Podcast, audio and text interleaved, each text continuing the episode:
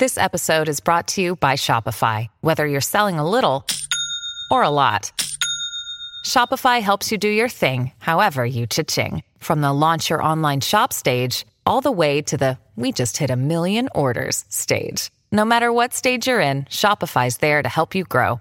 Sign up for a $1 per month trial period at shopify.com slash special offer, all lowercase.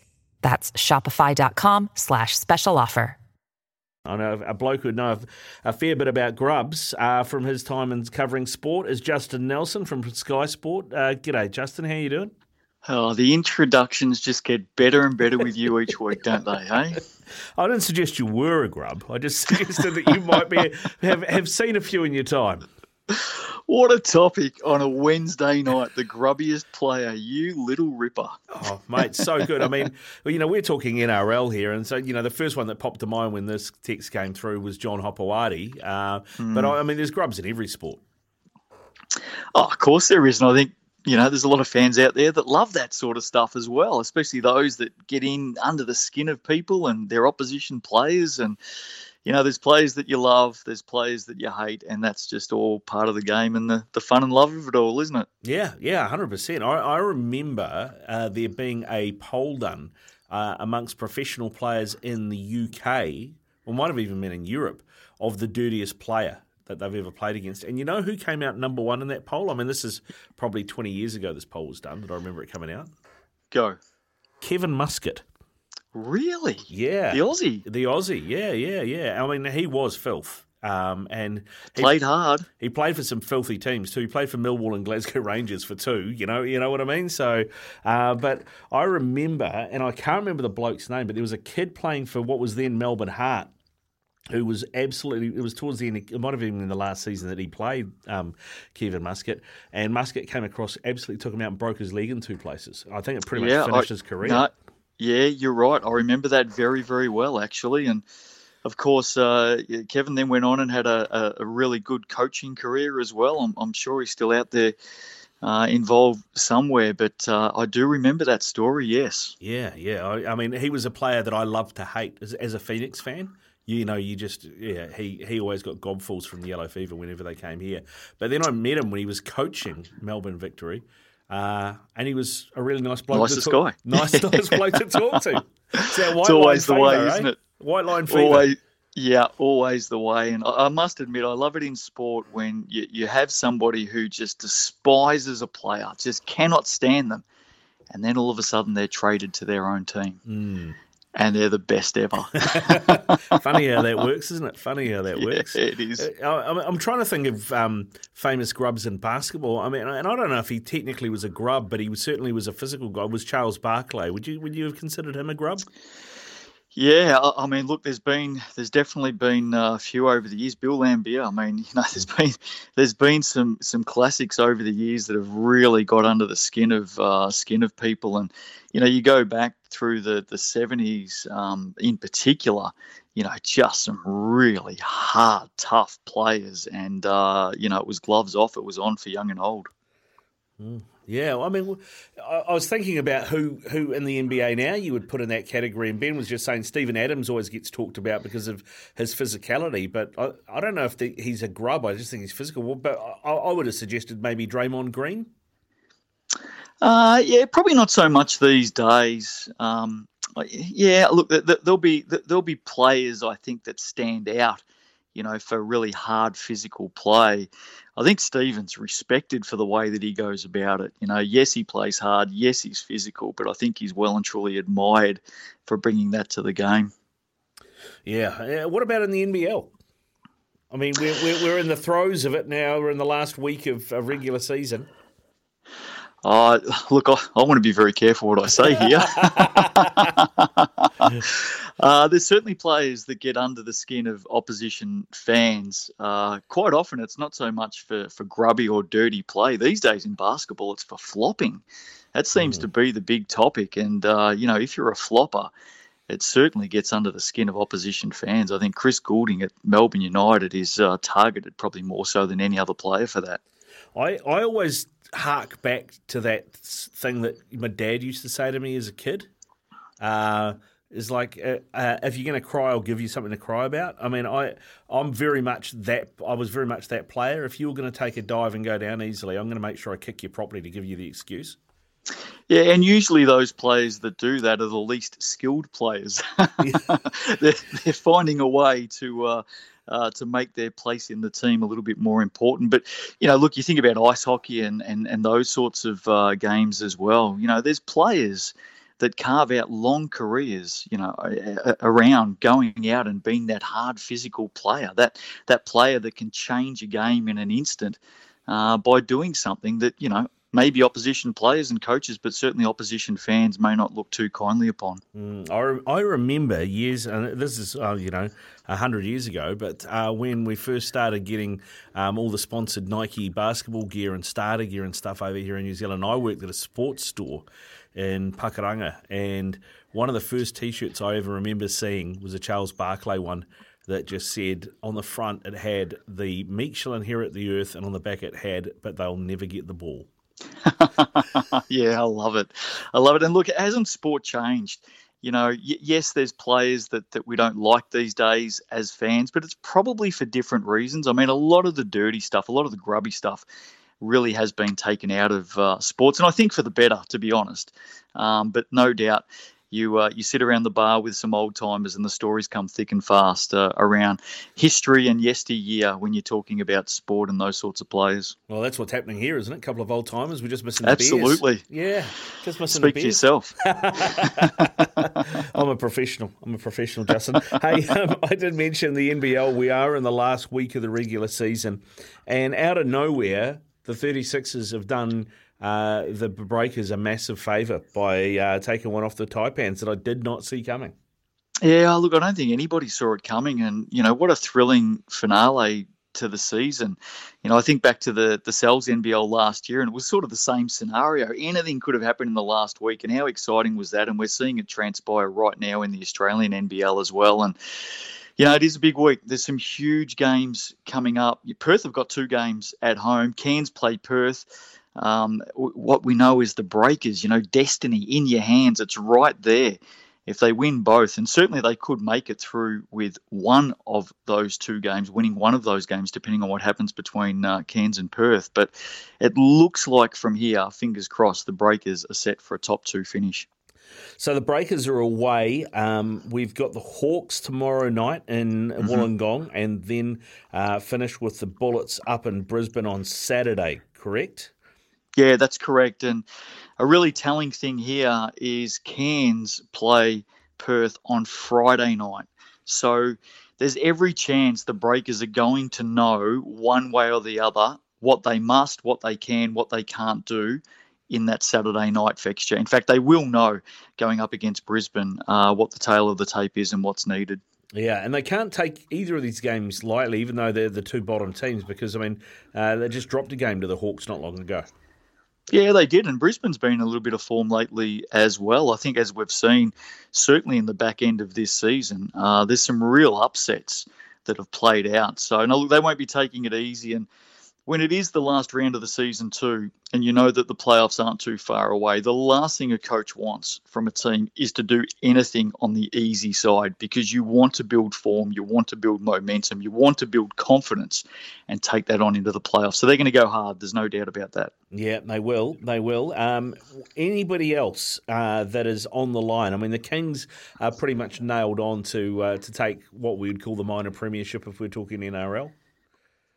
Yeah, definitely. You know, I think Perth is the team to watch here in the last round. They play Cairns and the Kings. You know, the the current top two teams, and you know they're scrambling. They're trying to make the playoffs themselves. Southeast Melbourne Phoenix is the interesting one. They've actually finished their season, so mm-hmm. they've got to sit and watch everything play out now, and hopefully uh, make it through. Don't forget, we're talking percentage as well, not head to head. So you need to look at the ANBL ladder and move across to that percentage, which is points for and points against over the whole season.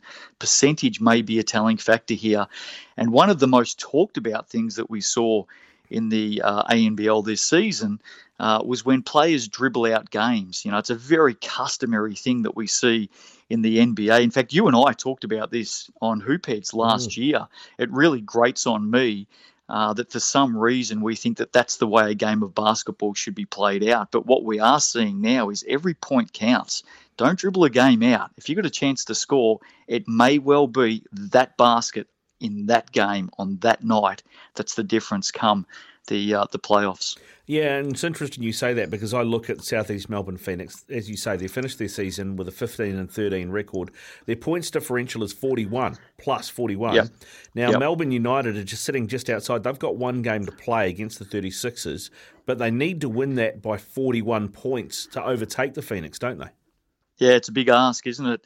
And that's the sort of thing that uh, you know you sit down and you you get the calculator out and you start looking at those things. And the coaches know, the players know.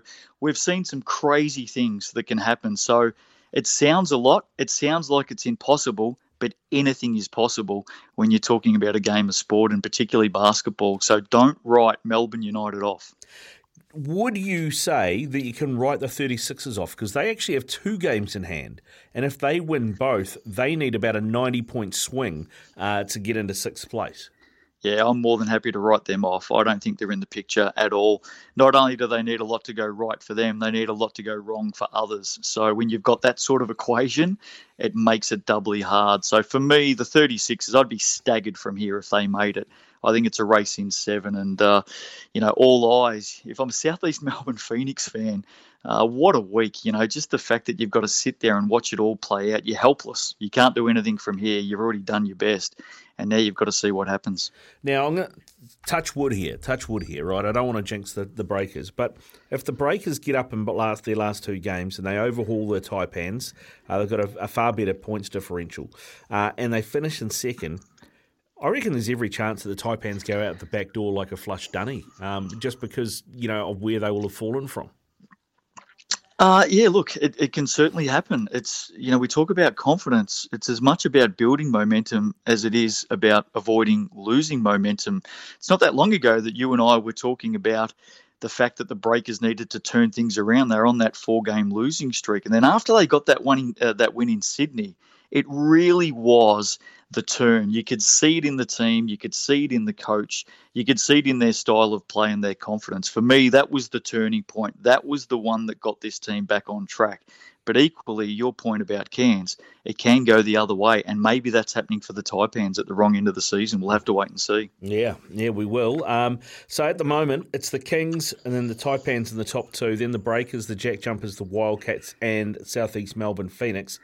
I don't see that changing, to be honest. I think that's going to be the six. Yeah, I'm with you. Uh, if I'm to look at what's the most likely scenario from here, uh, I'm with you. I think the order can definitely change. Not for Sydney. We know where Sydney's going to finish, but everything under that can definitely move about. Yeah, it can. Uh, you mentioned the Wildcats. Uh, they they didn't start particularly well, but they seem to have pulled uh, uh pulled finger and, and, and got uh, got together. And then you of course got the Jack Jumpers in there who contested the final series last year as well. I mean, who do you like? Who do you think we're going to see in the big dance? Well, of course, the Jack Jumpers were the fairy tale story of last season, weren't they? And you know, if it wasn't your team playing in there, I think everyone was jumping on the Jack Jumpers bandwagon and, and wanting to be a part of bringing that fairy tale to life. Uh, right now, Sydney's definitely the team to beat. There's no doubt about that in my mind. However, I really like the fact that the Breakers are coming good at the right end of the season. They're fit, they're healthy, they've got everyone on the court, which is a great sign because they've dealt with a lot of injuries this season. They dealt with illness prior to Christmas uh, that had them missing, what was it, three, four weeks of mm-hmm. basketball, which is quite unheard of in the middle of the season. Uh, for me, right now, as much as the Kings start favourites, I'm well and truly on the Breakers from here. Yeah, what is it about the Breakers this season that they're doing so well? Is it the physicality? Is it what the the, the, the three shooting seems to be on this season? What what is it? Do you think? Look, I think you can probably talk about a range of things, uh, but for me, the thing that needs to be talked about is the coach. Uh, you know, players have have up games, down games. Teams we've seen them play at their best, and we've seen them play at their worst. We've seen them contend with injury and illness and travel. Let's not forget the travel. You know, all those sorts of things. But for me, I, I think people need to stop and give real credit to this coach. You know, Mody Maor is in his first season. He's a rookie coach uh, as a head coach in uh, in the Australian NBL. Um, he's turned around a franchise that, you know, was struggling for wins. We talk about Dan Shamir. The Dan Shamir project did not work. Let's put it on the table. Let's mm. put it out there. It did not work. The team, the culture, everything for me was heading in the wrong direction we need to stop and give credit to this guy that's leading the ship at the moment because he's the captain. He's the captain steering the ship, not the captain on the court, but certainly the guy that's putting it together off the court. And he's done a damn good job. Yeah, and I think you know the other thing um, I, I, I, think needs to be said is you've got to give uh, some credit too to the ownership group because I think Matt Walsh came in with all these ideas of how he could make the Breakers better, and they didn't work. Um, and he managed to check his ego at the door and go, all right, I've got this wrong, and go back to what did work. And it's, you know, that New Zealand core and changing the coach, it's, it's all worked. Yeah, I think that's a good call. And, and I think one thing that a lot of people wouldn't know about, you know, Matt has hardly been in the country this season. In fact, I think he was back a week or two ago and was only here for four or five days. That's the only time he's spent here on the ground with the team during the season. He's been back in the States, but what he has done is he's relinquished and handed over a little bit of that day to day and given it to you know the senior staff there, Lisa Edzer, the, the, the CEO, and, and, and Simon Edwards, the GM. You know, all credit to them. You know, this team has turned things around on the court. They've certainly got a coach in place that's really worked for them, but also, you know, the office has done an extraordinary job in uh, in putting the pieces together and managing this thing day by day as well. And and you really need that, especially when you're dealing with injury and illness, but also the travel factor as well. You know, a lot of things have still gone against them this season. Uh, so you know, hats off to them. Yes, Matt. Yes, but day to day, you know, Lisa, Simon, and all the crew there have done a wonderful job. Good stuff. All right. Well, we look forward to seeing those two games uh, this last week play out, and then hopefully uh, the Breakers sitting in the top two come the end of regular season. Uh, we should also talk, Justin, about the Sal's NBL, which is starting to gear up. Uh, we talked a couple of weeks ago, and it had been a bit slow on player signings. Has that picked up much? Yeah, it's certainly starting to pick up. I can tell you now that a lot of players have been signed, and teams are now preparing themselves, you know, with a flurry of announcements. And Tom Vodanovich, he was the first player rolled out by the Saints uh, last uh, week. What a great player! You know, he really has cemented himself. You talk about hard players. Uh, he he has matured. There's no doubt about that. He's one of the stars of the Sal's NBL. He's one of the stars of the Australian NBL. You know, he's carved out a really good career there so far, and he's still got a lot of years ahead of him. So great uh, to see him returning for the Saints. Hyrum Harris was announced yesterday, I think. Uh, for the Hawke's Bay Hawks. He's back there with the Hawks. You know, he's a great all round player, one of the best in the competition, doing well with Adelaide. Again, he's really cemented himself as a, as a star player in this competition, getting bigger and stronger in the Australian competition. He's a tall black, so great to have him back. And from all reports, a couple of phone calls buzzing about tonight. I think the Hawks are about to make another announcement tomorrow, and it's a nice one. Oh, really? Okay. Are we talking uh, nice as in uh, a Kiwi coming back or maybe somebody from overseas? I'm saying absolutely nothing more. Okay, all right. Keeping it stum. Keeping it stum, Justin. All right. Another player who has performed really, really well in the Sal's NBL. So watch this space. Okay, all right. Okay, it's player from the Sal's NBL.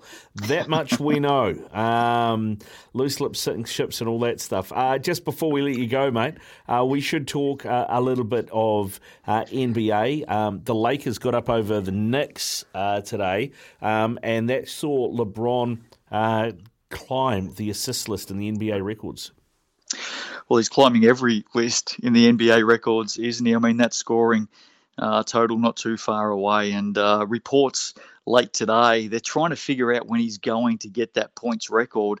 They've nailed down the game they think it's going to happen, and tickets for that game are already selling at $75,000 a pop, the best seats in the house. That is quite extraordinary if he does break that record in that game.